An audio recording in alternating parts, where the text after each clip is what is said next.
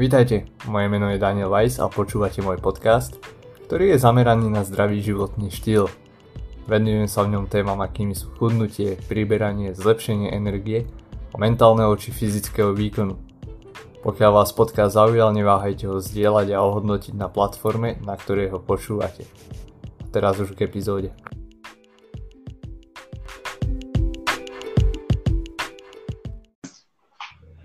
Super, čiže Martin Sári, Spartan Race Trading Group Bratislava, kapitán a taktiež, ako vidíte aj na triečku z Health Gymu. Môžete vidieť streamy, live streamy, tréningy online, kedy dávate, tuším dvakrát za týždeň o 5. Trikrát, teraz dá, budeme dávať online o 6. v podstate, pondelok, streda, piatok, takže tak máme tu teraz online cez Zoom, to budeme mať. Uh-huh. Predpokladám, že zaheslované. No, niečo bude, hej, zaheslované. Budeme to mať jo, pre takú úzkú skupinu ľudí, ktorí, ktorých budeme vedieť aj v podstate korigovať a sa im viacej venovať. Tých cez, tých, jeden bude precvičovať a druhý bude môcť tých ľudí korigovať. Aha. Takže tak. Dobre, Takže čo, čo hovoríš na to, na túto tému, ktorú si vlastne aj ty navrhoval, že či existuje nejaká špecifi- alebo nejaký špecifický stravovací plán, čo sa týka, ktorú by sme vedeli aplikovať na všeobecnú populáciu, alebo prečo si myslíš, že by to mohlo byť podstatné uh, rozoberať túto tému? No, viacero ľudí má možno taký zmetok uh, v tých stravovacích metodách, že preferujú buď nejakú ketogénnu dietu alebo nejaký či už intermittent fasting alebo rôzne také stravovacie metódy alebo aj vysokosacharidovú, čiže uh, možno kvôli tomu, aby mali taký všeobecný prehľad, že čo ako možno funguje v tom organizme a tak. Uh-huh. Dobre, ja som si spravil takú aj poznámku, že v podstate, keď som sa tak nad tým zamýšľal, hej, lebo v podstate, uh, jedna vec je, že túto tému, ako vravíš, rozoberáme stále dokola, alebo z môjho pohľadu ľudia sa stále snažia nájsť niečo, čo funguje pre nich, ale spôsob, ktorým sa k tomu chcú dostať, je cez niečo všeobecné. Ako keby bolo, že všetci jedzte toto, stravujte sa takýmto spôsobom a proste budete mať úspech. Čiže snažia sa nájsť niečo, čo funguje ako keby na každého, ale pritom čo všetci chcú, je to, čo funguje pre nich. Takže prečo by sme vlastne mali hľadať tú nejakú univerzálnu metódu strávania pre všetkých, hej, že prečo vôbec si dávať s tým námahu. Takže e, ja si myslím, že hlavný problém za týmto je, že tí ľudia nemajú ako keby trpezlivosť. A samozrejme, že ani mňa nikoho nebaví do nekonečna skúšať rôzne veci, kým príde na to, e, že čo na neho funguje a skúšať 200 miliónov rôznych spôsobov strávovania a každý rok ti vyjde niečo nové, aj keď vieme, že tie veci sa v princípe opakujú len pod iným názvom. A tým pádom, že nemajú nejakú trpezlivosť alebo ne, možno aj o, dezinformácie z toho marketingu o výžive, tak potom je pre nich ťažké sa zorientovať v tejto oblasti. To je taký môj názor. Čo ty na to? No, tiež si myslím v podstate to isté. O, možno tých ľudí o, priláka aj nejaký ten marketing alebo nejakí, nejakí tí ľudia v okolí, ktorí o, začali s nejakou takou dietou uh-huh. a v podstate o, im to nejakým spôsobom vysvetlili a to možno ovplyvnilo, či také nejaké okolie tiež to môže byť. Ešte, to je dobrá pointa, lebo väčšina ľudí, um, ako spomínaš, máš niekoho z okolia, to vidíme, že napríklad tá manžel začal robiť intermittent fasting, ktorý si už spomínal, alebo priateľ, alebo brat, alebo niekto. a jemu to funguje, tak to idem vyskúšať aj ja, lebo on, on mal super výsledky, tak uh, teraz to vyskúšam aj ja. A teraz zistím, že mne to nefunguje a môže ma to, dá sa povedať, do istej miery frustrovať, že prečo mne to nefunguje. A zase treba sa zamyslieť, alebo čo, čo si treba uvedomiť je, že poprvé vy nie ste tá druhá osoba, čiže keď sa bavím aj o výžive, tak treba zohľadniť celý ten životný štýl a nie len to, že on sa takto stravuje a, alebo respektívne on pri cvičení, on takýmto spôsobom cvičí, tak tiež neznamená, že keď začne cvičiť presne tak ako on, že bude mať také isté výsledky ako on, lebo neviem vôbec, čo, čo bolo dlho, dlho predtým, ako k tomu dospel, aká je celá jeho história a tréningová v tomto prí, v prípade tréningu, v prípade stravovania sa, aká je jeho história tá, dá sa povedať, že stravovacia, aký má životný štýl, že ako to bude vplývať na jeho regeneráciu, ako to bude vplývať na jeho trávenie a tak ďalej.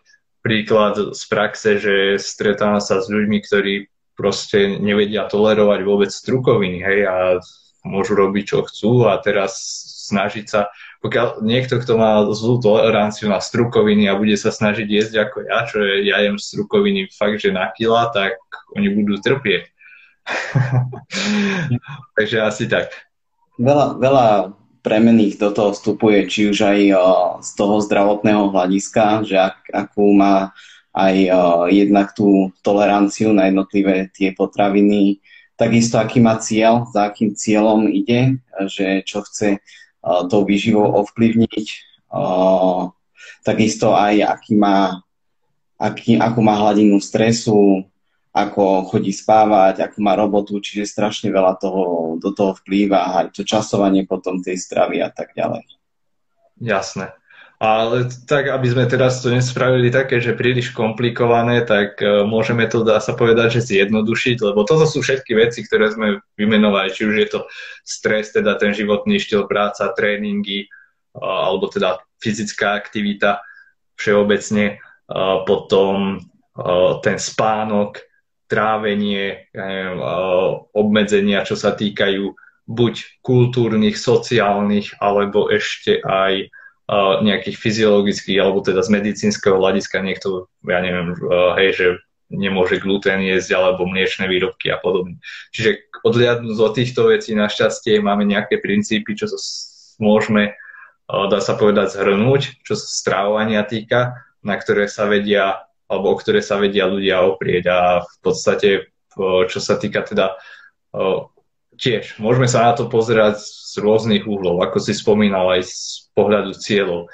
Ale keď sa bavíme podľa mňa o pohľade, že či existuje, alebo teda ako by mala vyzerať taká dobre nastavená strava, tak tam by som sa nezamýšľal ani tak na kontext, nad kontextom špecifickým pre, ja neviem, že naberanie svalov a podobne, ale pre takého bežného človeka. Hej, jasné. No tak na takú bežnú populáciu, hej. Ako samozrejme ne, nemyslím tým, že ľudia, ktorí sú absolútne že neaktívni, ale takí, ktorí proste, dajme tomu, idú si aj zacvičiť do fitka, sú proste počas aktívni, chodia do práce a o, jednoducho žijú, hej, že nie, nie sú ani priputaní k lôžku, ale taktiež to nie sú vrcholoví športovci, čiže taký bežný človek. No, a čiže pre tých by som povedal, že v podstate najdôležitejšie je zamyslieť sa v prvom rade ani nie tak, že um, ako sa ma často ľudia pýtajú, že je, ja neviem, tento jogurt dobrý, alebo si mám radšej zobrať tento jogurt, alebo proste je mlieko zlé, alebo je meso zlé. Nie, zamerať sa v prvom rade na nejakú tú, alebo celkový obraz tej stravy. To znamená, že keď sa na to pozrieme, tak uh, v prvom rade určite kvalita a kvantita potraviny. To znamená, že čo sa týka kvality, tak jesť čo najkvalitnejšie suroviny. Určite napríklad, keď si to len tak zoberieme, tak je veľký rozdiel medzi mliečnými výrobkami, ktoré nájdete v nejakých veľkých reťazcoch a niekde z farmy, hej, nejakého malochovu. Čiže možno to nie, neviem, či aj ty si postrehol, ak, ak máš také skúsenosti, že takéto potraviny poprvé inak chutia, po druhé na trávenie úplne inak pôsobia. Určite ja mám s tým skúsenosť, ja tiež odoberám skorej od takých lokálnych zdrojov, čiže mm. či už aj nejaké tie vajíčka alebo aj mliečne veci, takže snažím sa aj zeleninu uh, takisto z takých lokálnych zdrojov brať. A hlavne čo sa týka čerstvosti, aby som mal také čerstvejšie tie potraviny. Mm-hmm. Super. Vieme, že napríklad, čo sa týka tých vajíčok, hej, že keď máš z lokálneho chovu, tak na jednej strane väčšinou majú vyšší obsah omega-3 kyselín, aj keď nie je to žia, zase žiadny zázrak a nebral by som vajíčka ako hlavný zdroj omega-3, ale je to, je to o niečo lepšie, minimálne v chuti a vo vizuálnej stránke sa to prejaví. A, takže aj keď si zoberieme len takú škrupinu z vajca, častokrát, keď sa pozrieš, tak uh, domáce vajíčka väčšinou bývajú aj trčie, majú tú škrupinu, väčší obsah vápnika a z obchodu niekedy, keď kúpiš toho klietkového chovu, tak sú pomaly také, že ich môžeš proste rozpučiť no, v ruke, že Ako?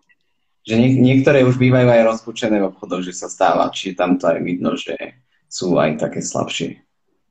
Hej, a to, to je úplne strašné. A to, to mi teraz napadlo, raz som bol na prednáške od Viktora Bielika, on spomínal tam, že ako, ako roz, rozpoznať, či je um, kura, alebo teda kuracie meso, teda z um, kvalitného chovu alebo z nejakej veľkovýroby. A v podstate tam narážal zase na kosti, že v podstate tie z veľkochovu majú tiež krehké kosti, ľahko sa zlomia. Čiže keď zlomíš tú kosť, tak podľa toho vidíš, že z domáceho to proste tak nejde. A mňa to ešte napadlo tak, že ešte keď som jedával meso, niekedy na internáte, tak viem, že keď som si robil napríklad aj krajal kuracie prsia, tak tie z dom, doma, čo sme mali zo sliepok, tak tie boli tvrdé, ale respektívne ťažko sa krajali. Proste bola tam tá svalovina. A mm. z obchodu, keď som si kúpil, tak to bolo, že proste som to mohol pomaly trhať v ruke. Jasne. Takže, tak oni iný... bývajú trošku upravované tie z obchodu veci takisto, takže aj to na to môže vplývať. Mm. Čiže to, to ma privádza aj vlastne k spracovaniu potravín, čo má veľa ľudí možno aj zmetok, že čo, čo znamená, že je potravina spracovaná, či automaticky spracovaná potravina je zlá alebo dobrá. Um, mm.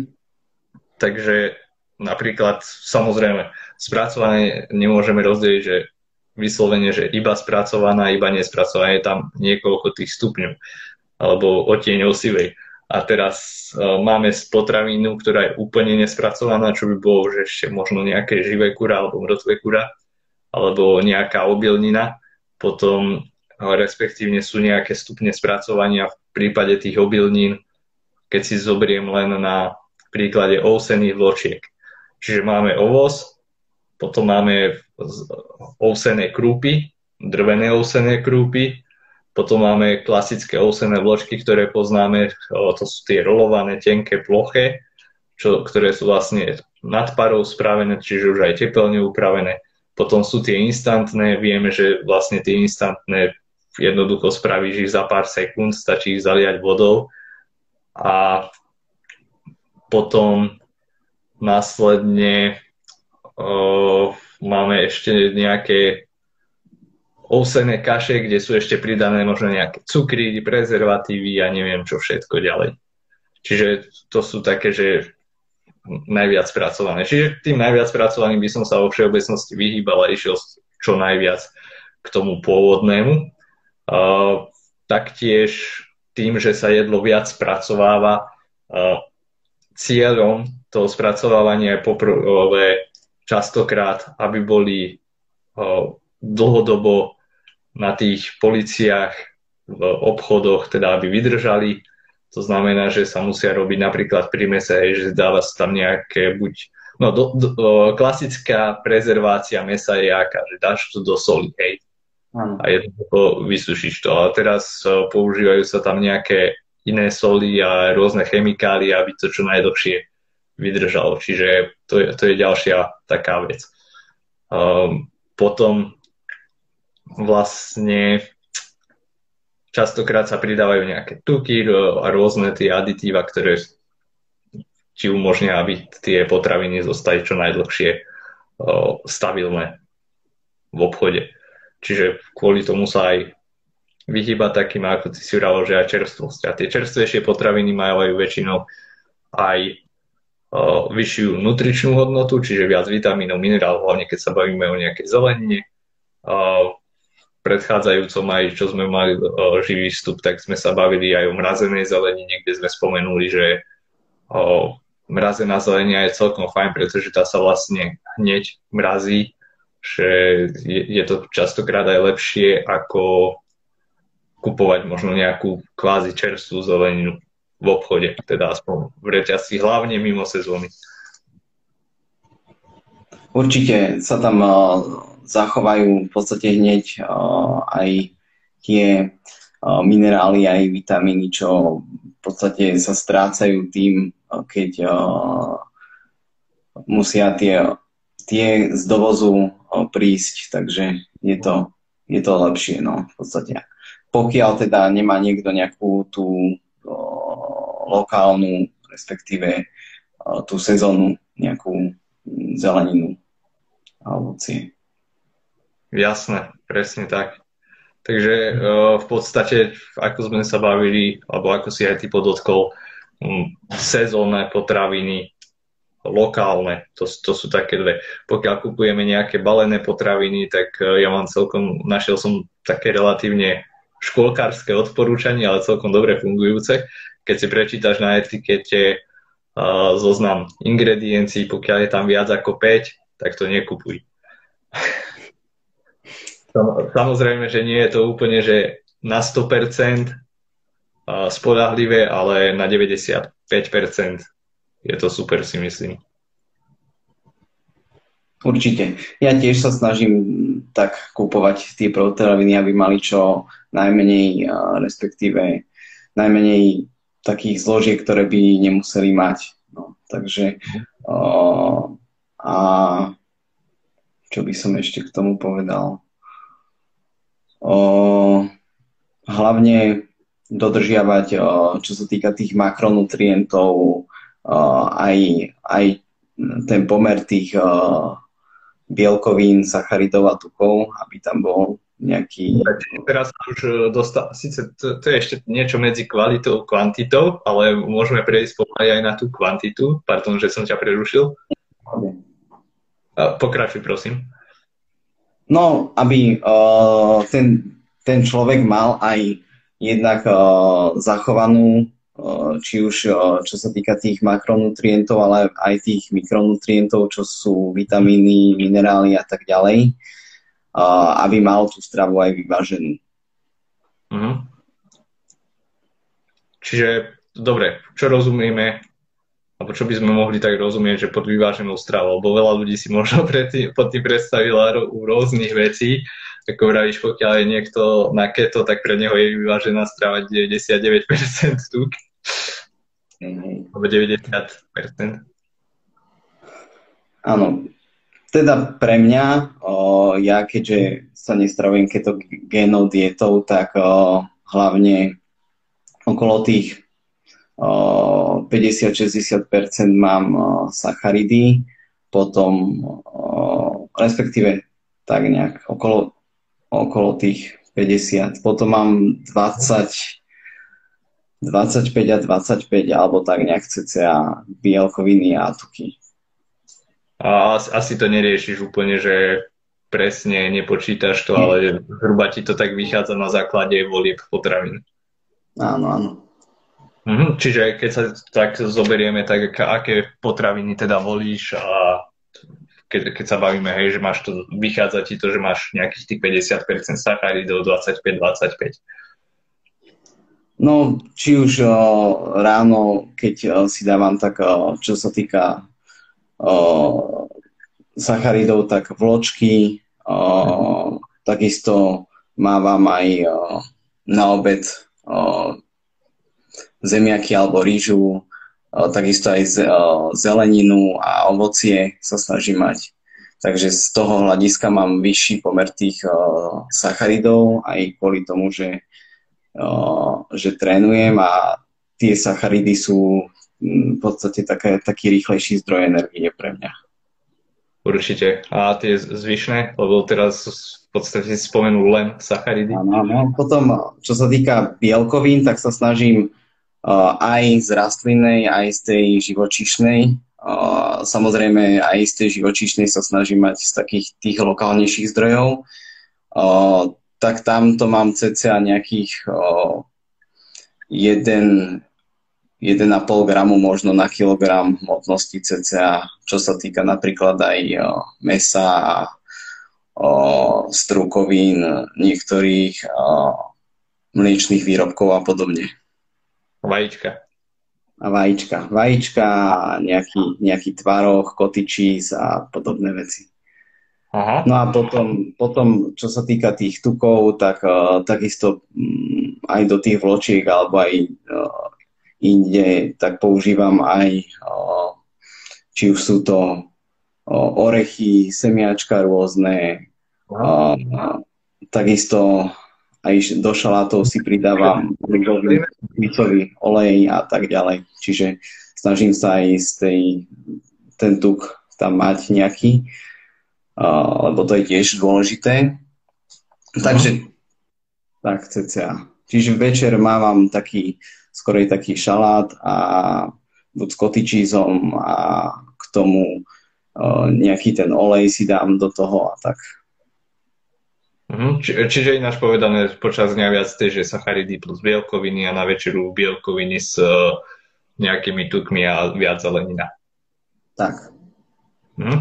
Čo, čo ma privádza k ďalšej veci, že v podstate veľa ľudí má s tým problém. Veľmi jednoduchá vec. Budem to opakovať stále a z, dokola zelenina. Jedzte zeleninu. Veľa ľudí je príliš málo zeleniny. Uh, ešte to ovoce tam dajú, ale hlavne čo sa týka listovej zeleniny, či tmavej, buď špenát, kel. Kel nemusíte. Uh, nejaký polníček, rukola, uh, čo tam máme ešte? Uh, keď aj brokolicu, hej, to už nie je listová, ale jednoducho aj brokolicu, alebo čo, čo by som ešte tak povedal. Ho, hoci čo proste... Šalát nejaký. No. E, jasné, rô, rôzne druhy šalátov máme, či už máme aj nejaký... Wow. Rôzne, no. Dubový šalát, podobne. Hríby, hríby odporúčam. To síce nie je zelenina, ale tiež ryby ľudia nejak veľa nejedávajú.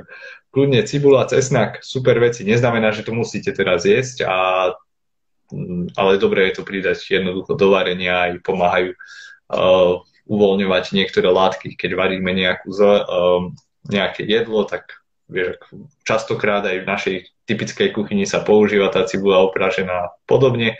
A oni majú častokrát tie jedla aj taký, že synchronný efekt, že jedno odporuje alebo vitamíny z jedného alebo nejaké látky z jedného jedla podporujú uvoľňovanie druhého alebo majú nejaký teda synchronný efekt.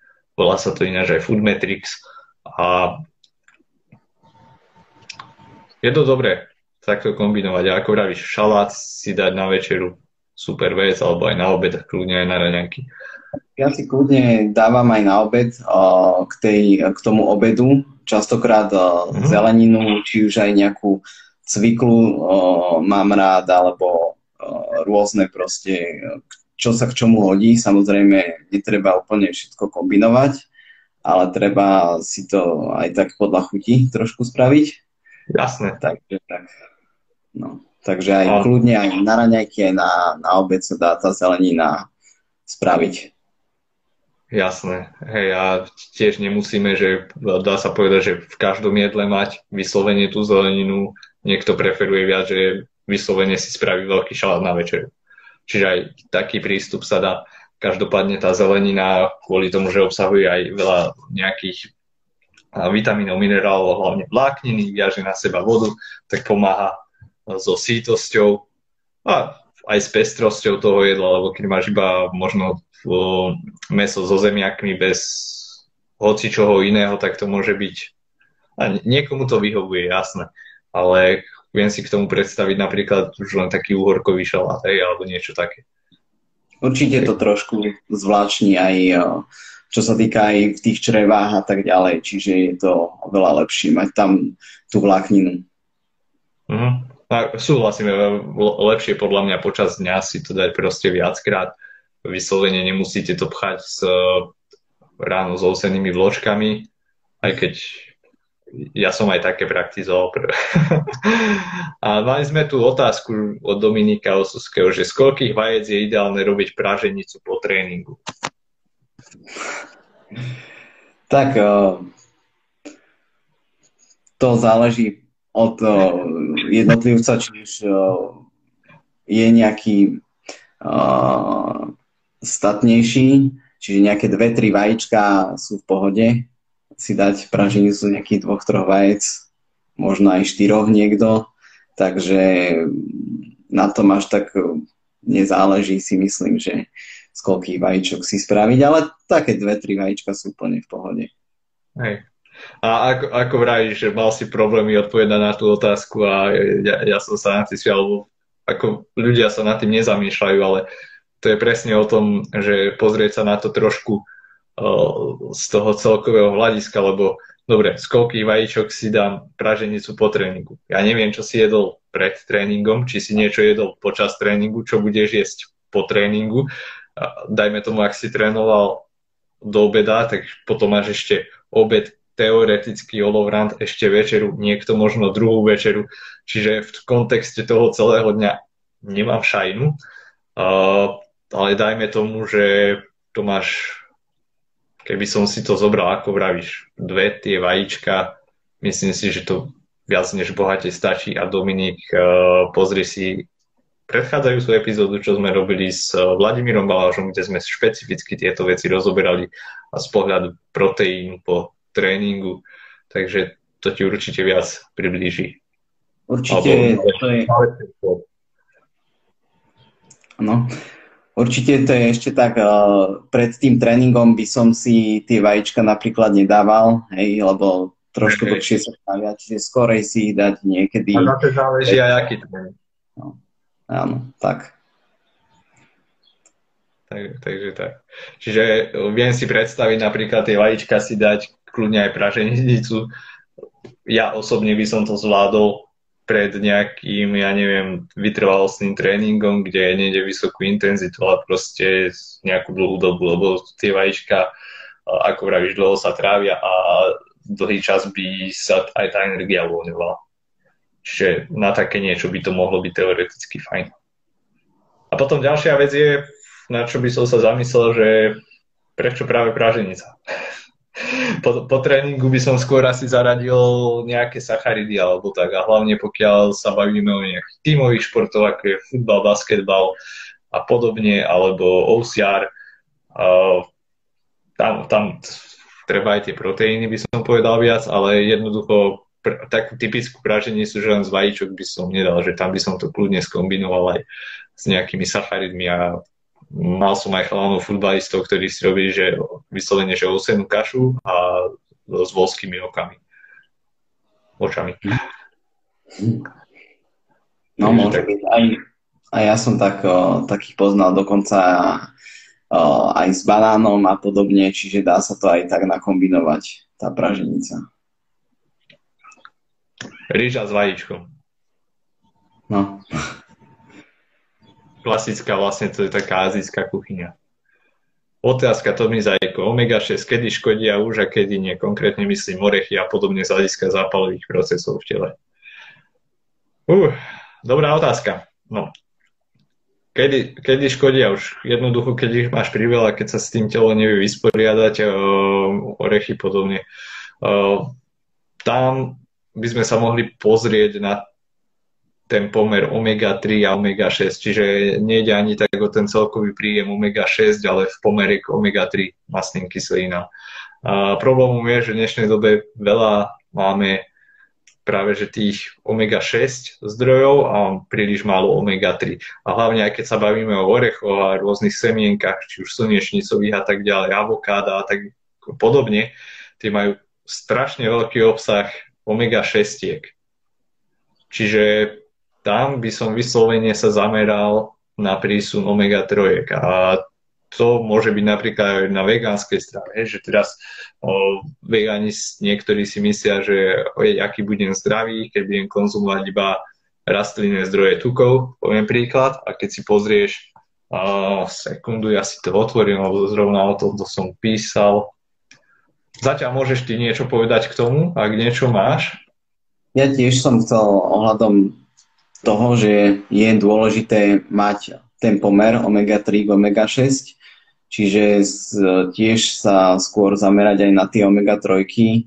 Ja ja osobne tiež eh, v podstate z tých živočíšnych zdrojov tú omega-3 čerpám, ale eh, ako vravíš ty, eh, si teda z tej vegánskej stravy je to trošku špecifickejšie asi. Čo sa týka tej omega-3? Uh, hej, je to špecifickejšie z toho, že uh, sú v inej forme ako zo živočíšnych produktov.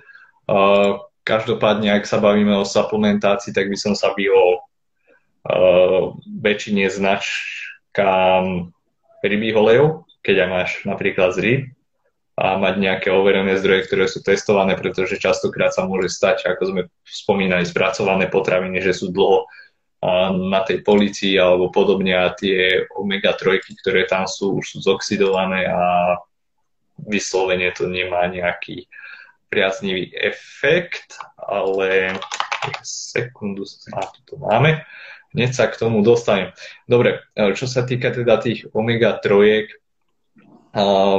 keď sa bavíme o pomery, tak um, vedecká alebo vedci sa nezhodujú na nejakom špecifickom pomere. Častokrát môžeme nájsť to, že 4 ku 1, 3 ku 1 a podobne, čiže uh, 3 ku 1 znamená omega-6 ku omega-3, čiže tých omega-6 by sme mali mať viac. A, dobre no, čiže tu máme tie pomery, hej, že keď sa bavíme teda o tých semienkach, tak ľanové semienka majú okolo 2300 mg omega-3 ku 600 omega-6, tie sú najbohatšie. Hej? Mm-hmm.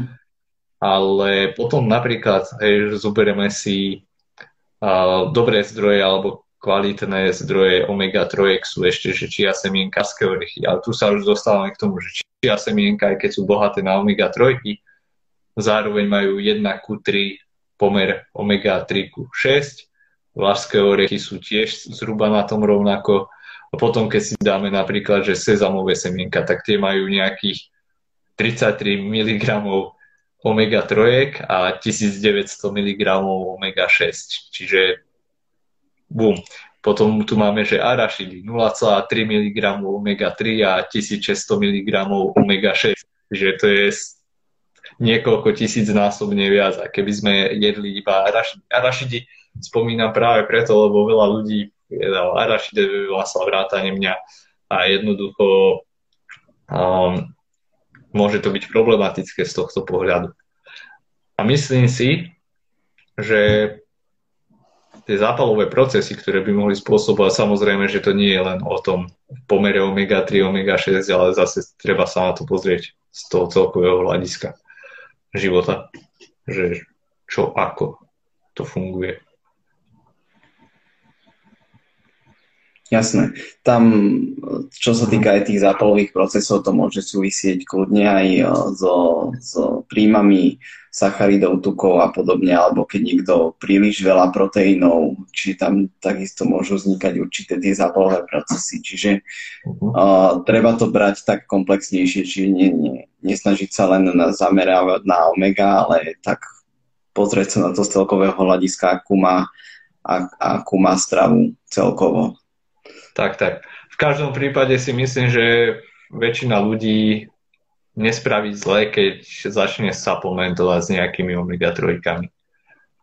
A tam je odporúčená denná dávka okolo 250 mg vo forme DH, DHA, čo je jedna z tých foriem a 500 mg EPA, ale tak hlavne tá DHA nás zaujíma, takže možno nemusíte, napríklad ja to nesu, nesuplementujem každý deň, ale dávam si možno každý tretí deň a podobne. Nepravidelne, ale každopádne si to dávam. Čo ty?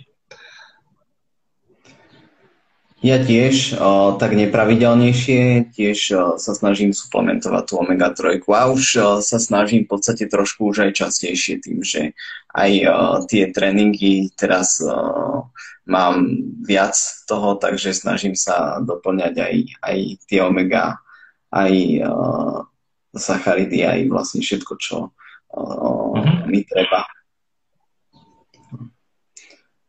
Čiže Super. tak. Díky za otázky.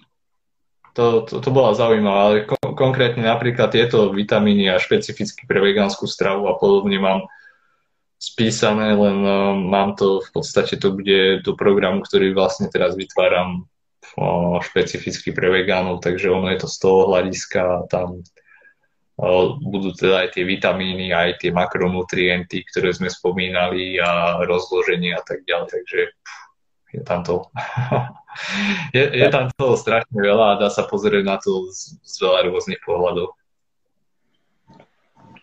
Ako vždy. Čiže zatiaľ, aby som to tak zhrnul, netreba sa zamerať na nejakú špecifickú, že, alebo hľadať nejaký špecifický spôsob stravovania, asi tak by som to zhrnul, ale zistiť, že čo funguje pre mňa. Zamerať sa na kvalitné zdroje proteínov, ako sme spomínali, či už zo živočišných alebo rastlinných zdrojov, najlepšie je to aj kombinovať. Čím menej proteínu, tým kvalita alebo viac závisí na kvalite, je stravovať sa hlavne rozumne, čo znamená, že neprejedať sa, kontrolovať ten energetický príjem. To znamená, že človek si bude teraz vyslovene, že počítať kalórie, aj keď je to z času na čas dobrá vec, prepočítať si to, nech vidí, že kde sa teraz nachádzam zamerať sa vyslovene na tú kvalitu jedla. Určite neurobíte zle, keď si dáte zeleninu k každému hlavnému jedlu počas dňa a keď podporíte lokálnych farmárov. Mm, veľmi dobre si to celé zhrnul. Ja by som ešte možno doplnil, že aj čo sa týka hydratácie, takže takisto dbať aj na to, aby človek mal dostatok tekutín počas celého dňa, lebo na to sa často, často zabúda. Najmä si myslím, že ženy majú s tým väčší problém, čo sa týka pitného režimu, čiže aj tam dávať pozor, aby ste mali ten objem tých tekutín. Tam to tiež závisí od kilogramov, ale taký bežný človek nejaké, nejaké 2 litre minimálne tých tekutín počas dňa by mal prijať. No, čiže mm-hmm. aj, Samozrejme, je, jednoduchý spôsob je, keď idete na záchod, pozriete sa, aký máte moč, nemal by byť úplne, že priehľadný, ale uh, mal by byť, dá sa povedať, že svetlo žltý. Pokiaľ je tmavo žltý, tak to už je zle.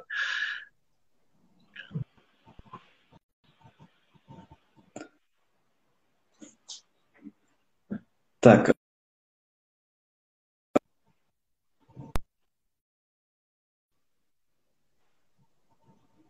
Áno, počujeme? Áno, áno. Dobre. Išiel si odpovedať na tú otázku s vitamínom D? Či? Um, no, môžem, môžem aj ja skúsiť. Uh, ja, ja sa snažím to D um, či už aj trošku aj v tej strave, aj tým, že som čo najviac vonku príjmať. Uh, a v tom, častokrát v tom zimnom období uh, vtedy hlavne, keď, keď cítim, alebo skôr, ja s tým až tak s tým Dčkom nemám problém, manželka skorej suplementuje Dčko, ale hlavne v tých zimnom období áno. A už potom je to na zvážení, že ako to cez, počas toho roka. O, ako vieš, že nemáš problém? Mal si to testované, alebo Mal, som to, mal som aj testované, že som mal dostatok toho D.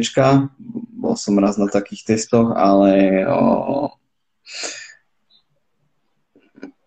tak dosť sa snažím aj trošku z tej stravy, aj tým, že som stále v pohybe vonku, tak o, si myslím, že mám celkom dosť ale nie, nie som si 100% istý. A jednoduchá vec je, že čo sa týka suplementácie vo všeobecnosti vitamínmi, najlepšie je suplementovať iba to, čo máte potvrdené testami, nejaký deficit a nehádať. Čiže na čo hádať, keď to môžete mať otestované. To je jedna vec. Ináč vieme, že ten vitamín D býva hlavne teda v tých zimných mesiacoch deficitný aj v našich oblastiach. Takže od nejakého, ako to vychádza, októbra po, až po marec. Dá sa povedať, že tam kľudne môžete suplementovať, tam to vychádza. Zase záleží, že ako často, hej. A v lekárniach vám povedia aj dávky a podobne, ale určite by som sa už na zaujímavosť nechal otestovať z tých krvných testov, že ako to vychádza. Keďže je to dobré dá sa povedať pre každého. Hej. v súčasnosti aj na imunitu viac, ale samozrejme aj v kontexte tréningu alebo pre športovcov. Áno, treba sa dať aj otestovať aj nielen celkovo na, aj na, či už na, na tie potraviny, alebo či už aj na nejaké alergie, sa dať otestovať, aby človek mal taký lepší obraz o sebe a vedel, čo mu chýba. Nielen kvôli nejakým výkonom, alebo, ale celkovo, aby mal ten taký lepší ten životný štandard alebo ten životný štýl. Uh-huh. Jasné. Ako spomenul si testovanie na potraviny, čo si ty myslel? No, možno aj nejaké môžu vzniknúť aj nejaké intolerancie alebo na nejaké alergie na určité potraviny, že sa niekedy človek môže mať nejaký problém a môže, môže byť niekde aj tam. Uh-huh. Čiže nejakej, nejaké alergie na, nejaký, na nejakú potravinu. Jasné.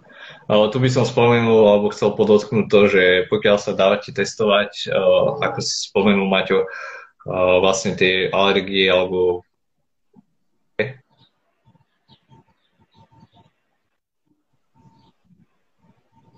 no už som asi naspäť. Čo sa týka alergií a nejakých reakcií na potraviny, tak vieme to testovať. Sú tam nejaké IgG a IgE testy. Na alergie potravinové tie sú OK, ale intolerancie, vyhadzovanie peňazí. Jednoducho tie testy, čo vám ukážu, je to, že niekedy v živote ste tú potravinu jedli. To, to je asi také zhrnutie toho, že intolerancie na potraviny v súčasnej dobe tie testy nie sú vôbec, vôbec spolahlivé. Áno, súhlasím, súhlasím s tebou, lebo mal som tiež pár ľudí, čo boli tak testovaní a o, nebol tam problém, takže o, skôr sa zamerať o, na tie alergie. Alebo môže tam byť aj nejaký problém so štítnou žľazou alebo tak skôr tým smerom? To, to, skorej, aj keď myslím, že tiež že to je celkom nízka, nízke percento populácie, čo by malo štítnu žľazu alebo vyslovene, že na lepok a podobne. Takže tak. A... Dobre, tým by som to asi tak zhrnul. Otázky, pokiaľ máte, tak môžete posielať aj dodatočne, nie je problém, radi zodpovieme, Maťo alebo ja. Po prípade teda sledujte aj stránku Health Gymu, budete tam mať tréningy trikrát do týždňa, kvalitné tréningy, nejaké som si pozeral. Neviem, má, máš niečo ešte, čo by si odkázal užívateľom? Alebo tí, čo nás sledujú, možno aj dodatočne?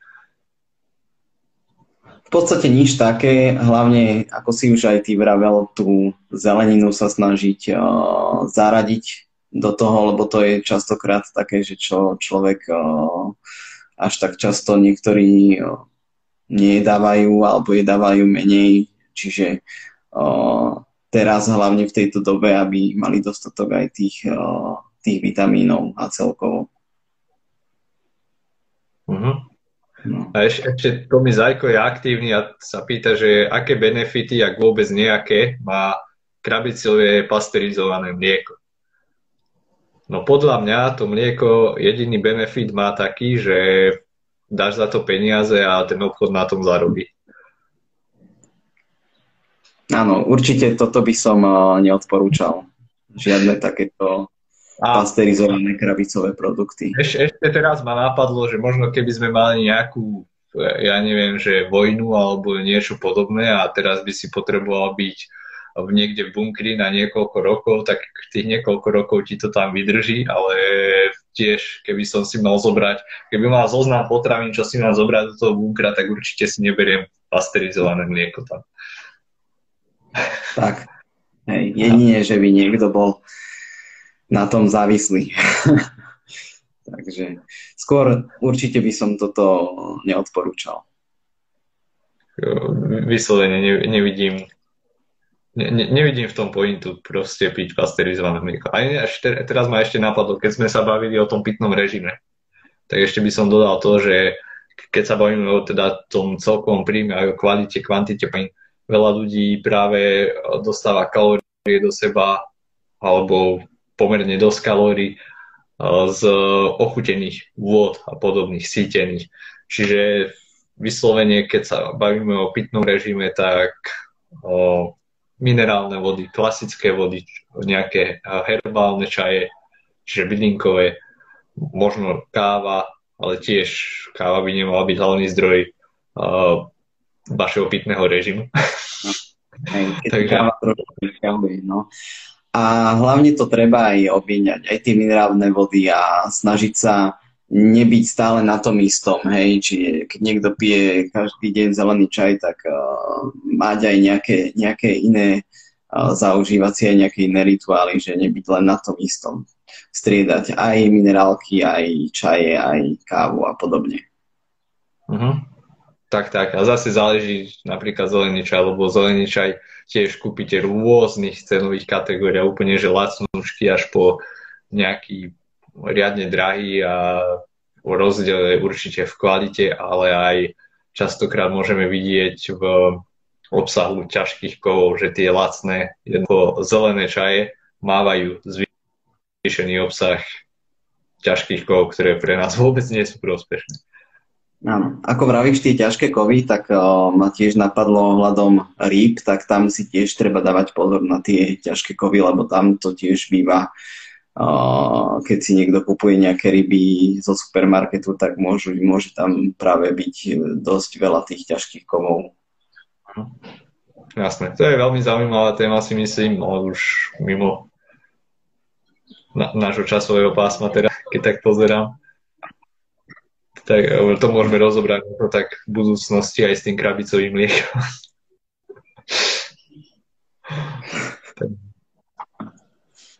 Dobre, takže ďakujem ti pekne za účasť. Určite sa teším, môžeme rozobrať možno nejakú zaujímavú tému v budúcnosti.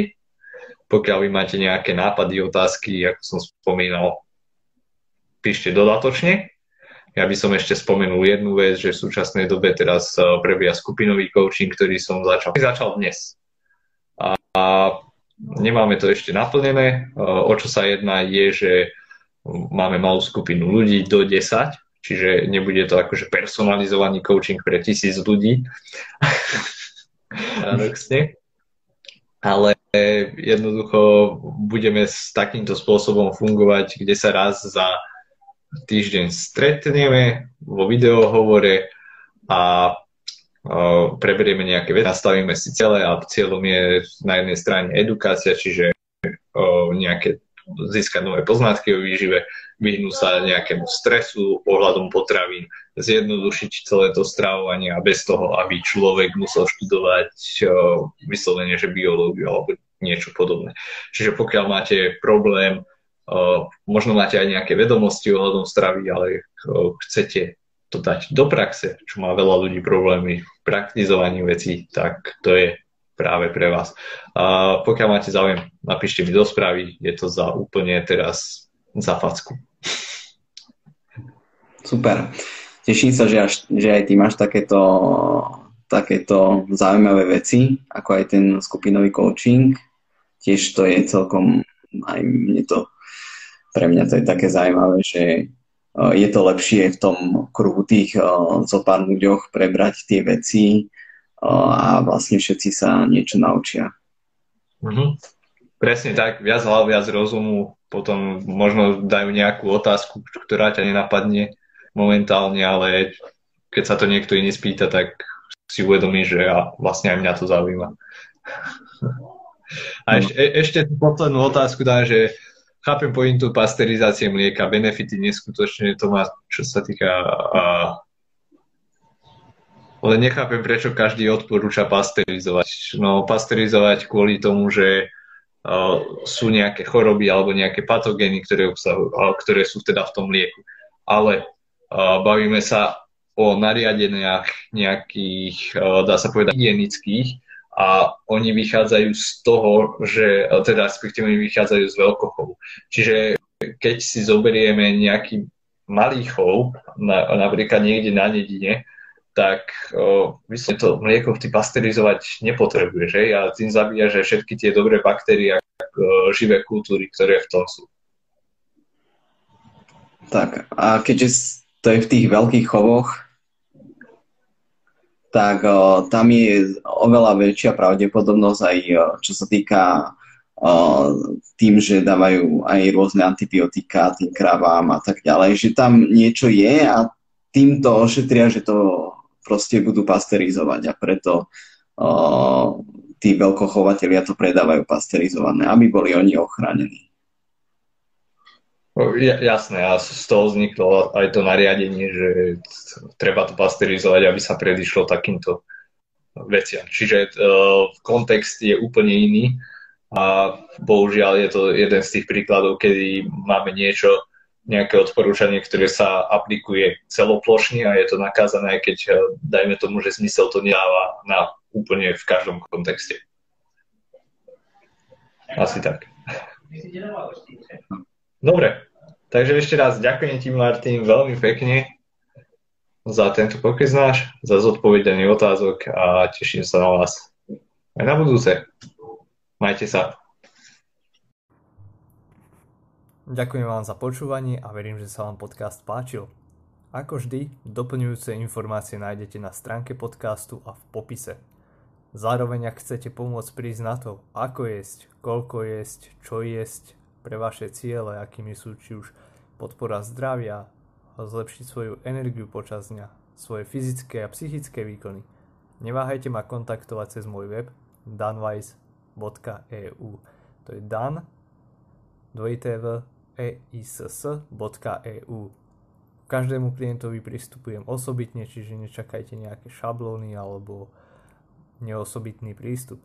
Odporúčam vám tiež prečítať si aj skúsenosti mojich klientov, ktoré nájdete tiež na webe a všetky tieto linky nájdete aj v popise podcastu. Teším sa na vás pri počúvaní ďalšej epizódy.